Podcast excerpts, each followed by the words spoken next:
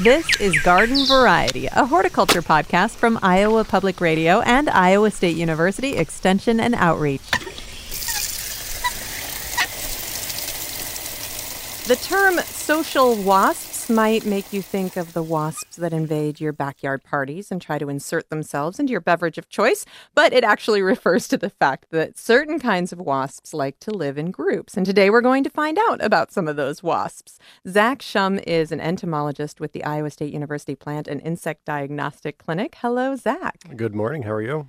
Wonderful. Good to see you this morning. And, you know, we've had a lot of awareness raising about the benefits of pollinators in recent years. And so that has caused a lot of people to rethink their feelings about certain kinds of bees, etc. Wasps are a little bit harder sell, aren't they? They are a little bit of a harder sell, but I always argue that they are indeed beneficial organisms and we don't really have to be that afraid of them. So, I mean, there are many wasps that uh, do have, they are pollinators as well.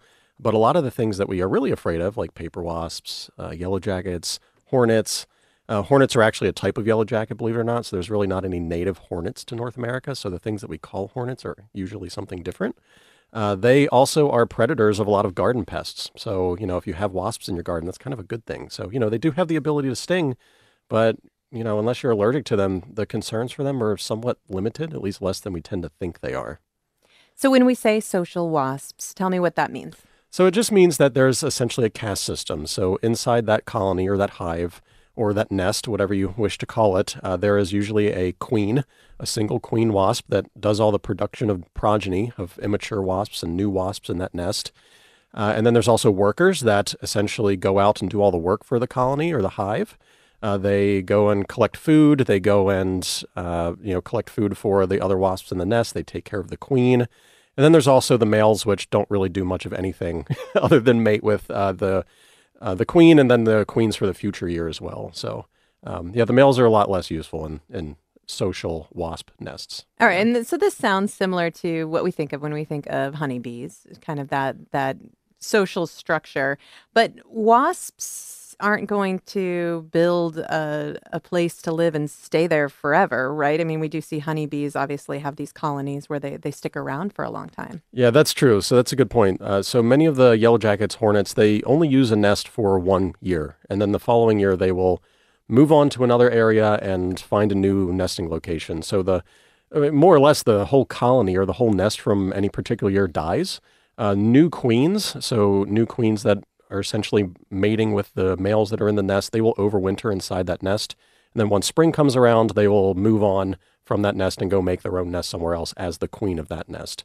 Uh, so to put it simply, that's kind of how it goes. Right. That yeah. seems like an enormous amount of work. It yeah yeah it's a lot of work. So um, but yeah so I mean if you see a nest in the middle of winter that you knew was active, like if you see a hornet nest hanging from a tree, uh, that is essentially in the winter, there's going to be a bunch of overwintering queens in there that are going to leave, and then you'll just have a nest sitting on your tree that'll just stay there until the wind gets rid of it, hail, you know, weather, you name it. So uh, nests will not be reused. There's a couple of species of paper wasps that have been documented to reuse old nests, but it's very, very uncommon.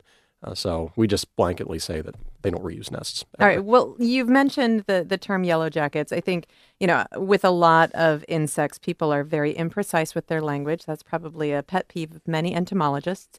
Um, so when I say yellow jackets, I mean that's a, a, family, right? What does that mean? So yellow jackets, what we call hornets. So I guess this is a good time to point out that the, like the bald faced hornet that we all tend to be the most familiar with, that's actually a type of aerial yellow jacket. So they're a type of yellow jacket that makes their nest up, quote, in the air, which means they hang it from a tree or under the eave of your house or something like that. Uh, the standard yellow jacket makes their nest in the ground. So they will have a little nest entrance in the ground, and usually they're making their nest like in a hollow area under a tree stump or something like that. Uh, so they're both in the same family, uh, which we call Vespidae. Uh, that includes paper wasps, yellow jackets, hornets, things of that nature. So they're all kind of in the same family. They're all very closely related. They all have very similar behavior, certainly.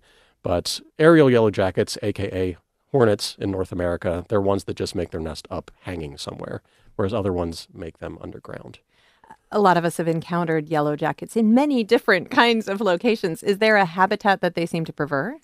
They do really like soil that they can kind of dig into. Uh, so, like I mentioned, they like to make their nest under in places like tree stumps, uh, where there's sort of space underneath the ground that they can make a large nest. They can also sort of excavate some of that area if they need to.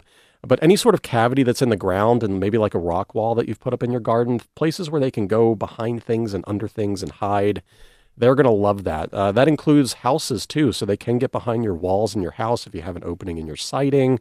Uh, pretty much any sort of cavity that they can sneak into and make a nest, they're really going to love that because it's nice and protected and they don't have to worry about weather as much or predators and things of that nature. And they're more hidden from humans too. So, yeah, they, they really like those hiding places for sure. How far will they travel to find prey? That's a really good question, and it, it depends on the species, certainly. Uh, the only one I'm really familiar with was some yellow jackets that I worked with out in Utah. Uh, but they would travel, usually it was with, within a couple thousand feet of their nest, so, but which is a, quite a distance, though, if you think about it for a tiny insect like that. But they could forage as much as a few thousand feet from their nest in order to find food. But most of it happens within the nearby vicinity. So you can think probably within 500 feet or so. That's kind of a guess, but it's likely somewhere in there for most species but they can certainly travel farther if they need to. Now, a lot of us feel uncomfortable when we encounter them, especially when we're at a backyard barbecue or that kind of thing, and they seem to be hanging around. Um, the advice that people always give, of course, if if you don't bother them, they won't bother you unless you actually drink them because they're in right. your drink. That's a bad idea. Um, do you have any further advice for for how not to freak out when you encounter them? Yeah, that another really good question. And so the old advice of if you don't bother them, they don't bother you is usually pretty good. Uh, I it's really funny. Like if I'm ever outside eating, uh, you know, my outdoor eating area, yellow jackets will come in and they'll just like start picking at the food that's on my plate. I just leave them be. I let them take their fair share and I let them fly away with it. And you know, ten minutes later they'll come back for more. I usually just ignore them, and I've never been stung. I, I mean, I really haven't. And uh, my friends and family members that like to swat away at them and like kind of you know react differently to them, they're always the ones that end up getting stung. Now, I always do say that they do have the ability to sting, so there's always a chance for one, but they're really not overall aggressive creatures. Once we get late into the fall, when food sources are limited for them in nature, uh, they can get a little bit more aggressive, so to speak. They get a little bit more territorial around their nests. But, you know, if you just ignore them, they really aren't going to bother you 99% of the time. And one thing I, I always see, you see paper wasps like walking around you or flying around you, and they kind of like do a little zigzag pattern sometimes over the lawn. It looks like they're flying at you.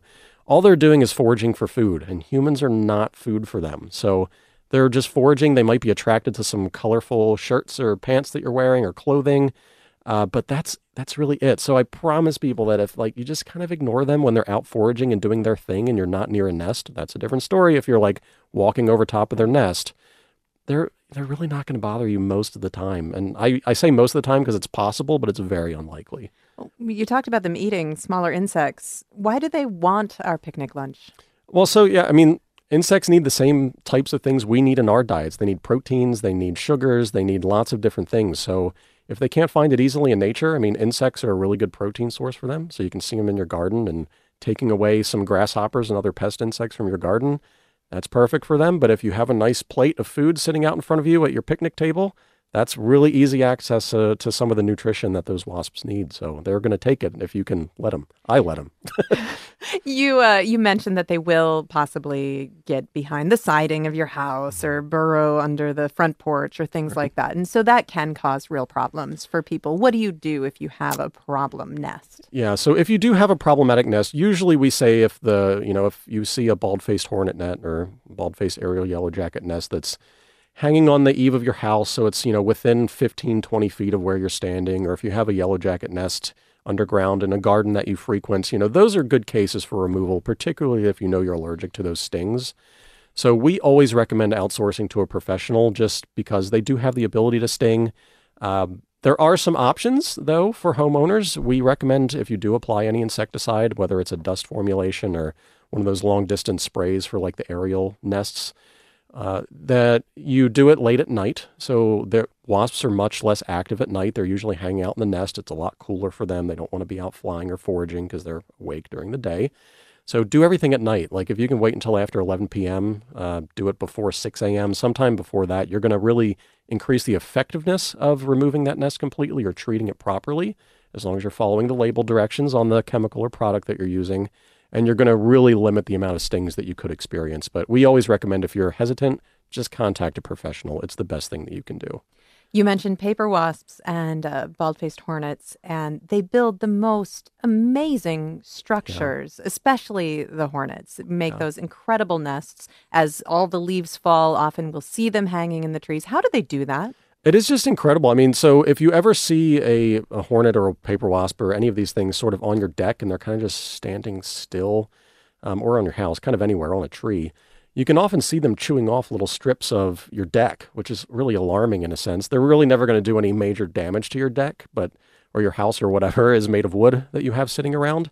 But they're taking little shavings of paper things and wood based things and they're taking them back to their nest and just assembling them into these beautiful, intricate nests. I mean, they they really are incredible. And so I, I mentioned too that if you have nests that are hanging on trees that you know are vacant, you can take them down and they're like beautiful artwork if you cut them in half. It's just incredible what these different wasps. Well, and, and people do. do. like to use them for home decor. They are cool. Any words of warning if you decide to take a hornet's nest into your home? It's good to know that the or the nest is vacant. You don't want to just assume that one's vacant and walk up to it and cut it down from the tree because if there's something in there, you're going to have a very bad day.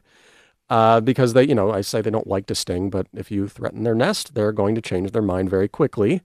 Uh, so, you know, it's good to do it in the wintertime. If you cut it down in the wintertime, you know, they're all inactive in there and basically everything's dead inside that nest except for the queens that are going to go make a new nest the following year. So you can just, you know, remove that nest in the wintertime. That's what I always recommend. A colleague of mine found one in their yard and I was like, just wait till winter. Like, you don't want to, you don't want to risk it. that, that is fair could the queen wake up in your house if you take it inside? That's a really good question. I mean, some insects can come out of dormancy kind of early, so to speak. Um, so, yeah, I don't actually know a specific answer to that. All like, right. what conditions would require would be required for them to wake up early? Um, so, you know, just keep it in your freezer for a little while, maybe. All right. Use extreme caution. Zach Schumm is an entomologist with the Iowa State University Plant and Insect Diagnostic Clinic. For more gardening information and tips, please subscribe to our Garden Variety newsletter. You can find out more at iowapublicradio.org slash garden. I'm Charity Nebbe. Hi, it's Terry Gross, the host of Fresh Air. We bring you in depth, long form interviews with actors, directors, musicians, authors, journalists, and more. Listen to our Peabody Award winning Fresh Air podcast from WHYY and NPR. Garden Variety is a production of Iowa Public Radio and Iowa State University Extension. It's produced by me, Erin Stile, Caitlin Troutman, and the Iowa Public Radio talk show team. For more garden goodness, please subscribe to our Garden Variety newsletter. Just go to iowapublicradio.org slash garden. I'm Charity Nebbe. See you next time.